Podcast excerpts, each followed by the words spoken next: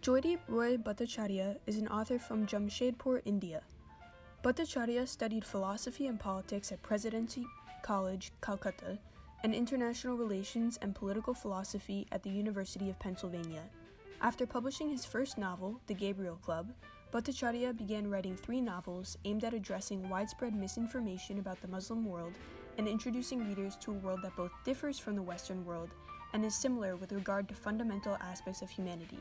He also began writing 3 novels addressing the U.S. occupation of Afghanistan. Mia conducted this interview with Bhattacharya at the cemetery Montparnasse near the graves of Jean-Paul Sartre and Simone de Beauvoir. We are very excited to welcome Joydeep Roy Bhattacharya to the creative process.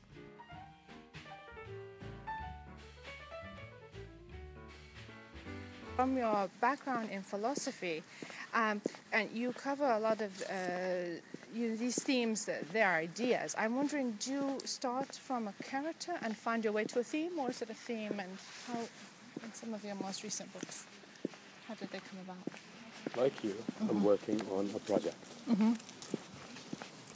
5 years ago, I decided that because there is so much misunderstanding of the Muslim world, and so much misinformation about the Muslim world, that I needed as a writer to try to do something that one can do in terms of creative writing, in terms of fiction, that one cannot do in terms of journalism or in terms of polemic essays, which is to introduce the lay reader to a world that was significantly different from the Western world, but also significantly similar in terms of fundamental human qualities.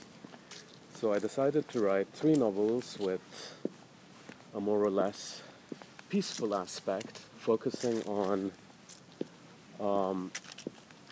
components that make the Muslim culture culturally unique. And then 3 novels that dealt specifically with the last 14 years of experience of war. Oh, yeah. So in terms of the set of 3 cultural novels, for the first one I wrote a novel based around a storyteller in Marrakesh. The title for that novel was The Desert of Love, because it drew on the Sufi theme of love, which means the abnegation of the self, right, which means complete surrender. It had another title as well? The Storyteller. Yes. That yeah. was my American, publishers. Publishers are very conservative when it comes to titles. Yeah. I am working on a very large book now, which is book 2 in that trilogy, which is not, they're each unique novels. Mm-hmm. This is set in Iran, and it deals with painting and calligraphy. Right. And the final novel in that cultural set will be set in Abbasid Baghdad in the 9th century, and will deal with basically what you and I do, the world of books, because so many institutions that are part of publishing in the West today started in Abbasid Baghdad. Book readings, book cafes, paperbacks, libraries, patronage of writers by publishers. So those are the 3 novels that deal with cultural aspects and are set in different parts of the Muslim world. In terms of war and the last 14 years, I began with Antigone, because I've always been enormously attracted. Her sisters, her sister-in-law, and the impact 40 years of war in that country has had on a very rich, and yet, in terms of the impact of war and modernity, very fragile tribal culture. The final book, the sequel to Antigone, book 3 in that set, is going to be entirely from the American point of view. What happens when it's based partly on the play Ajax of Ayas, and it addresses the question of what happens when these very young men who have been sent into a foreign land to kill and be killed come back home and are expected to seamlessly merge back into a very, very different civilian culture. So that is my project. In terms of a political point of view, I am being very deliberately objective in terms of the war trilogy because I want to let the voices speak for themselves, and therefore it's important for me to give voice to every kind of expression in the political spectrum. So some of these voices will have opinions and ideas I do not believe with, but I let the reader decide on the basis of the story and on the basis of what they are being told by these voices where he or she stands. I believe we are in a period of perpetual war, that it's completely unnecessary, but it is required for the economy of the West because, especially in the United States, but also I notice in France, the defense industry is incredibly powerful and also probably the only industry that is actually making an old-fashioned capitalist profit. Yes, but it's funded as well, so it's would it be making a you know what I mean? It's not. It gets obscene amounts of funding in America at least, but it also makes obscene amounts of money. So, for instance, all of the combatants in Syria and Iraq today are using American weapons. Whether these weapons are captured, whether these weapons were initially supplied to a set of rebels on the expectation that they would be the good guys but turned out to be the bad guys and so forth. It is a tragedy that is comparable to the years that led up to the First World War, because leadership seems to be entirely lacking, especially if you look at how the whole refugee crisis is being handled by Europe. In terms of the cultural set of 3 novels, my intention is much more to be an educator, to basically expose your lay reader in Paris or, I don't know, Marseille, Lyon, you know, Texas, to aspects of Islamic culture that I can guarantee you that they have no idea about. Yes, it's... And it is an enormously rich culture which served as the bridge between classical cultures in India, for instance, or Greece, and the Western Renaissance. I'm not Muslim, but I felt an obligation, a moral obligation, to educate myself and realized how little I knew about the world because, of course, like most urban, educated, literate elite from the Third World, my education was fundamentally Western, and at a rather late middle age, I am now discovering the culture of the world I come from. It's been an absolute revelation because I personally had no idea it was so rich. And to that extent, you know, the last 15 years have been enormously rewarding for me because it has entailed a lot of research, a lot of reading that I probably wouldn't have done under the circumstances because I was, you know, I did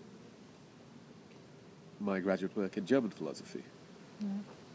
And I think it happens to all of us. I think what is going on now is we are being forced to recognize that this paradigmatic Western civilization that we are part of, that we have been indoctrinated with, has some fundamental flaws. And the most fundamental flaws is this automatic assumption that everything coming from the West always came from the West, had no other origins, whereas it's almost, you know, it's almost the opposite. If you look at the 3 religions of the book, they all came from the 4th religion of the book, which no one knows much about, which was the Avestan religion, which became Zoroastrianism. But the concept of good and evil, the idea of a prophet, the idea of angels, even something as little as the Christmas tree. It all was cannibalized and repackaged. Absolutely. And this is the kind of history that we are not made aware of, because we are told a particular story. We are told a particular fiction. You know, there was Greece, there were the Dark Ages, there was the Renaissance, there was the Enlightenment, and here we are, the children of, well, I guess at this point, postmodernity. Well, the Dark Ages in the West were actually not that dark, because there was intense interaction with the Islamic world, for instance. And for the Islamic world during that period, that was the Golden Age. Sure, and with science and everything, yes, beyond that. Yeah. So once you start studying that history, which is almost an alternative history, you realize, oh my God, the 5,000 years of Chinese civilization, 5,000 years. You know, paper, glass, gunpowder, and then you're asking yourself, did the West invent anything? No, but they're good at packaging it. They're totally good at, you know, just kind of appropriating it. Sure. The concept of zero came from India, you know. Aesop's Fables was originally the Panchatantra. Yeah. The Iliad is supposed to be this canonical text, and you realize, well, hell, you know, it's one book of many, but also it's one book of, for instance, the 17 books of the Mahabharata. And then you realize that there is more to read and learn than you probably have time in your lifetime. And it's like an elation, but it's also like a complete stupefaction and anger that you were denied this because you had no idea. And, you know, you blame yourself because why didn't you want to find out? Because you were on a set trajectory, right? You go to an undergraduate college, wherever, you pick up your education, and then you go get a job somewhere.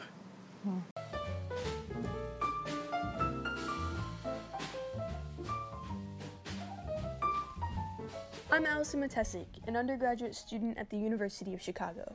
Last year at the university, I took a class called Self-Culture and Society, which focused on understanding the basis of cultural, historical, and social problems, as well as differences and similarities among societies across the world. De Beauvoir's novel, The Second Sex, was among the many insightful, eye-opening texts we read, and I found it particularly fitting that Bhattacharya's interview was conducted outside her grave, given both De Beauvoir and Bhattacharya's dedication to shedding light on the experience of a particular group in society and how interaction with society, as well as background, shapes humans' perspective of the world. In the interview, Bhattacharya describes how he aims to introduce readers to a world that differs from the Western world and to expose truths about the Muslim world that are often hidden under a veil of misinformation. In the Self-Culture Society course I took, we read an article about how Western feminists tend to portray themselves as the norm, thereby othering women in other countries, and making false judgments about those different from themselves. The article went on to discuss how for some Western women, the notion of women wearing headdresses seems constricting and anti-feminist, yet many women who actually wear headdresses describe it as liberating and pro-feminist. Being in this class made me realize how predisposed to a particular way of thinking I was, simply by virtue of the environment and place in which I was raised. Through reading books written by authors around the globe, I and others can enter a world shaped by people with entirely different perspectives and understand elements of the world to which we are blind. Through novels, we can all understand each other a bit better and make a world that is seemingly huge a little bit smaller, realizing that differences among cultures add color to the world, and understanding and appreciating both differences across cultures as well as the commonality of the human condition that unifies us all. So it is interesting, as you said, I'm fascinated with the objectivity that you bring to your novels, allowing the voices to speak, and you know, from you said your training and Germany and this, and I know you addressed it a little, and yet you have not yet. I don't know if it's in the future. Will write a book about India or no? Well, it's strange. My first novel was set in Hungary because I spent 1989 in each of the countries while the revolutions were taking place, the Velvet Revolutions. And then I wanted to write a short novel set in Germany to sort of say goodbye to my academic work on Germany. It was a philosophical novel set in wartime, and it became this massive project. What was supposed to be a short novel consumed seven years of my life. And then I realized that I posed a marketing problem to a Western publisher, which is always the question that comes up with me, which is, I am Indian, I live in America, I write in English, I was writing at that time about Europe, my background is in German philosophy, you know, and all, what they wanted was the Indian novel, what my mother wants is the Indian novel. After this project is finished, the 3+3 project is how I call it, I would actually like to surrender and write a novel in India, but write a novel set in an India that most people don't know, in a period most people don't know. So that's very, very rich. And I don't know why I have this obligation to address the Muslim, the Muslim culture today at a point where it's been vilified, probably because I did a lot of work on Germany in the period that the Jews were being vilified in the 1920s and 30s, and I think what is happening now is a sort of mirror image of what was done to the Jews. I want to set it in a small city called Lucknow, which had and continues to have, although in decline today, a very rich literary culture. So for instance, if you go to Lucknow, which is in the northeast, and you see a gardener walking past and you ask him what he does, and he says, well, I'm a gardener, but I'm also a poet. Or you go to a car repair shop and you ask him what he does, and he says, well, you know, I'm a car mechanic, but actually I'm a poet. Or you get off the train and there's, you know, the ticket collector, and you say, you know, well, what do you do? It's obvious what he does, but he said, well, you know, I'm collecting tickets for a living, but I have to tell you I'm a poet, you know, and he recites poetry to you. This astonishing culture, and it's sad because modernity does not support that. This was a culture based on patronage. You had patrons who were very rich and very wealthy, but also appreciated poetry enough for every house to be a kind of mini foundation. And you were really privileged if you had a bona fide, genuine poet or writer in the family. To me, that is unique. I've never come across a situation like this. Well, the whole bloody city, you know, they do not feel that they are complete unless they have written something. It is the reverse now. I think people are forgetting how to read. And now everyone is a pop star in the making or something, you know. Very good analogy. But I don't know if it's an analogy. It's just a sad observation, and it's heartening. I would like to visit this place. And how does that, when you are in a city of poets, which just seems like an anachronism, how does that change the daily interactions? Is there a heightened aesthetic? Do you know what I mean? Mia, right? Mia, yeah. Yes. Mia, I'm so glad we've just met in the morning. Let me read you the poem I wrote at 12 o'clock last night. Okay. After, you know, we had dinner and I came back home and, you know, I was depressed. But then suddenly, you know, I thought, oh my God, these words are coming to me and I have to read it to Mia tomorrow morning. And Mia listens to my poem and then she says, guess what, Joydeep? Let me read you what I wrote. No. Yeah, no. It's actually, there's a very funny aspect to it, because if you go to the city today, it was very, very beautiful architecturally. But like a lot of these places today, it's very decrepit. It's falling to pieces because, you know, who has time for that kind of thing today? I mean, in India wants to be the next neoliberal economy, right? Sure. So for me, it is bittersweet. And once again, I'm a sucker for the voiceless. So this very Borgesian city exists in a place out of time, or out of its time. And what's even more interesting is the language, Urdu, is rhymed in couplets. Ah, yes. Oh, wow. So you see? I see. Yeah. It's strange. It's strange how some languages are more adapted to poetry. Yeah. And like Persian, but because they internalize it at a very early age, it comes naturally to them. Right. And the more refined your language is, this is like Chinese court language. Mm-hmm. Sure. The more you, it's sort of like a tacit expression of class and your caste, you know, the fact that you are sophisticated, you are literate. Mm-hmm. Completely different value system. Yeah, no, it's refreshing. I mean, I can imagine the Lucknow stockbrokers or the. I don't even know if they have stockbrokers, but I bet if they have stockbrokers, you know, they're quoting the stocks in rhyme couplets. Yeah, it happens very slowly, the exchanges. But that's a funny satire to think of. Well, it's funny because I think. It's funny, I wrote I don't know if I wrote, I used to tell a story, maybe there's a story like this, but I thought, you know, money, really it is an artwork. It is an artwork, it's a drawing on a piece of paper, and somehow we've corrupted it to mean exchange. But, you know, you can think of what is the origins of money, these medals, these things, there are artworks. In fact, Michelangelo started doing little medals and things like that, and it becomes something, it's commerce, but if you take it back to what it is, it's a printed artwork, and sometimes it has bad poetry on it, or bad slogans, but it has another possibility, it's funny. You know, people always say he was gay, but he had this very close friend, and I don't know if it was an entirely platonic relationship, but she was a writer, you probably know who I'm talking about, Victoria Colonna. I don't know well, but I know... Okay, Google Michelangelo's sketch, pencil sketch of Victoria Colonna. Mm-hmm.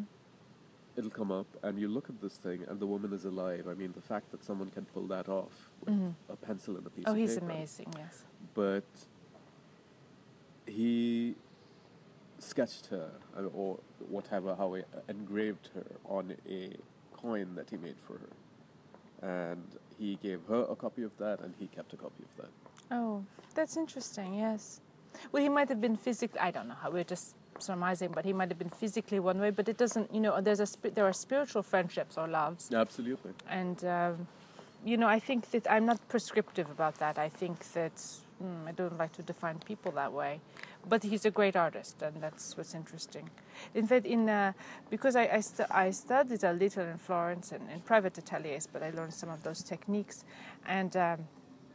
there's an amazing painting by one, you know, it is an amazing collection in Renaissance, and we're going off subject, but there's, in the Uffizi, in the Municipal Gallery, there's just this little portrait, not little, but a Bronzino portrait, and you know he did the Medici, and they're all very powerful, always, his portraits. But it is a portrait of his friend, a poet, Laura Battiferri, and it is fantastic. You maybe have seen it.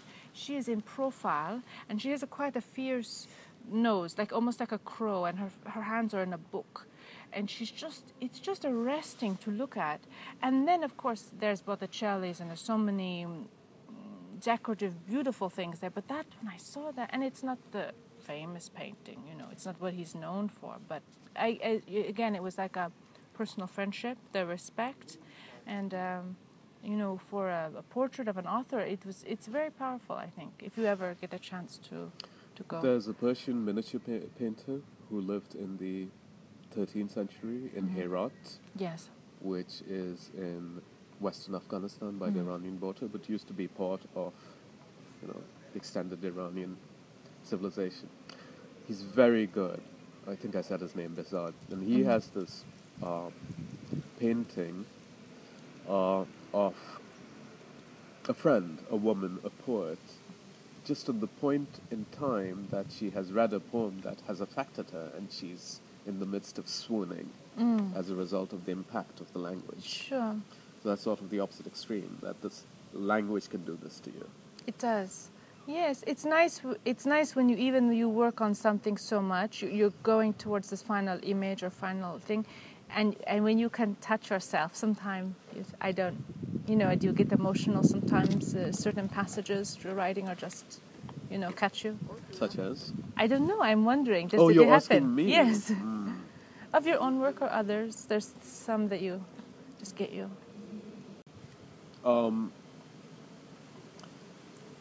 There's a very small book, I think it's 80 pages, by a French novelist and writer called Julien Gracq. Oh, okay. And in English, the translation is King Cofetua, and I think the French translation is Le Roi Cofetua, and yeah, I would say that is a book where there are many passages where I, you know, first I'm moved, and then I feel jealous, and then I realize it's just so perfect. And, you know, 80 pages of perfection. Yeah, absolutely. I think for me, poetry does that more, because I think it's much more immediate, and it is much more compact. And for a philosopher to read language that is able to express many levels of meaning in a very compact space is astonishing, because it is absolutely layered. Both Western poetry and Eastern poetry. You know, every time I read a Hafez poem, it's like a different poem. It's especially important to me as a writer of prose, because I, with very few exceptions, find American fiction unreadable, because it's just so verbose. They do not know the concept of succinctness, of being able to express something in a pearl rather than...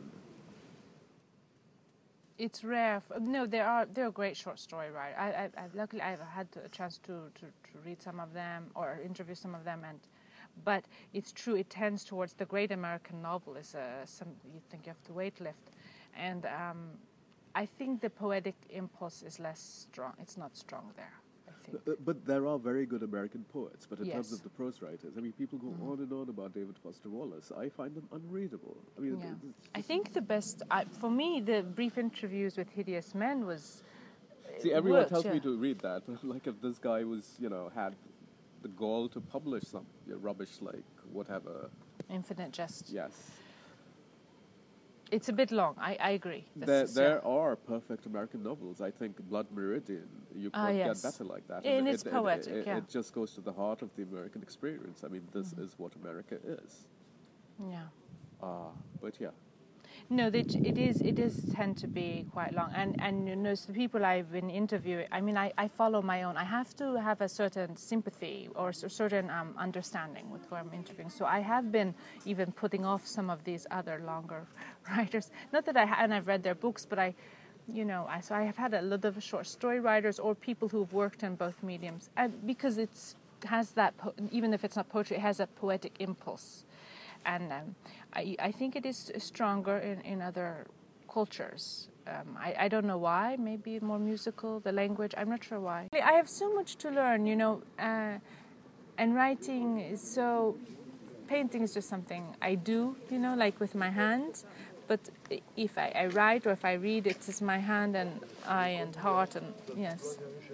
It's more, it involves more of me. I don't know if you find that with the, you know, other mediums that just touch you more. Engage all of you. Yeah, I think poetry engages all of me, but that's writing. Music certainly engages all of me. Even if you can't put a word on it, it does something, yes. Yeah. Especially if I can't put a word on it. Yes. Yeah. No, it's true, music. And then the other thing is, did you have any musical background or have you... I grew up listening to Indian classical music because my mother had formal training in Indian classical music, and then my former wife is an orchestral conductor, so that's Western classical music, so I had a lot of that, and now I listen to death metal. Stop it! Stop it! No.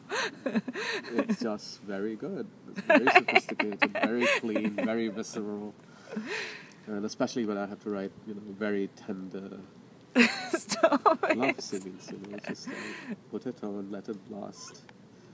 My cats run away too, as far as away as they can. No, I usually listen to it on headphones because for some reason they don't like it as much as bark. Stop it. Well, no, I know that. But what's your what is the music? Do you write with music? All kinds of music. Yes. I was listening to Chinese people music 3 weeks ago by this incredible player who's from Xinjiang, and National Public Radio had a broadcast series that they then put into a collection of 12 compact discs of music from Central Asia. And there were so many elements that were similar to Indian music, but not exactly. And it's that, you know, just being something a little off is fascinating. And it's an expression of the culture because there is just so much held back, and it's the music of the silences. Because, you know, you pluck the string, it resonates, and there is a silence. It's not like Western music you keep needing to fill up. Of course, Western music has silences. But this, you could really dwell on the strings. You know, the pluck string, the resonance, the way she plucked it. And the sophistication there didn't happen overnight. I mean, it's years of very, very cultivated, honed music making, centuries. Yes, it's like you think, and I know you're writing about that too, is like calligraphy. You think, oh, that is a stroke. But to get that knowledge, that experience, yes. So what drew you to write about that? I think you're writing about that in one of your cycles of culture. You said calligraphy. Calligraphy, poetry, okay. Yes. Well, I went offline 2 years ago. Mm-hmm. Not entirely, because I have to check my email once a week. But I write letters. And I try to make them calligraphic. Mm-hmm. It's very meditative for me. Mm-hmm. And I realized that each culture that has calligraphy as part of its cultural component, as part of its soul, actually has a different kind of instrument for the calligraphy. So the Japanese use a particular kind of brush. Yes. And a particular kind of wood, and a particular kind of cut. And they have different widths of nibs, which is quite different from the Chinese. The Persians, of course, they use reeds, but there are today Japanese calligraphers who are working in the Persian style, but using the brush rather than the reed. Okay, yes.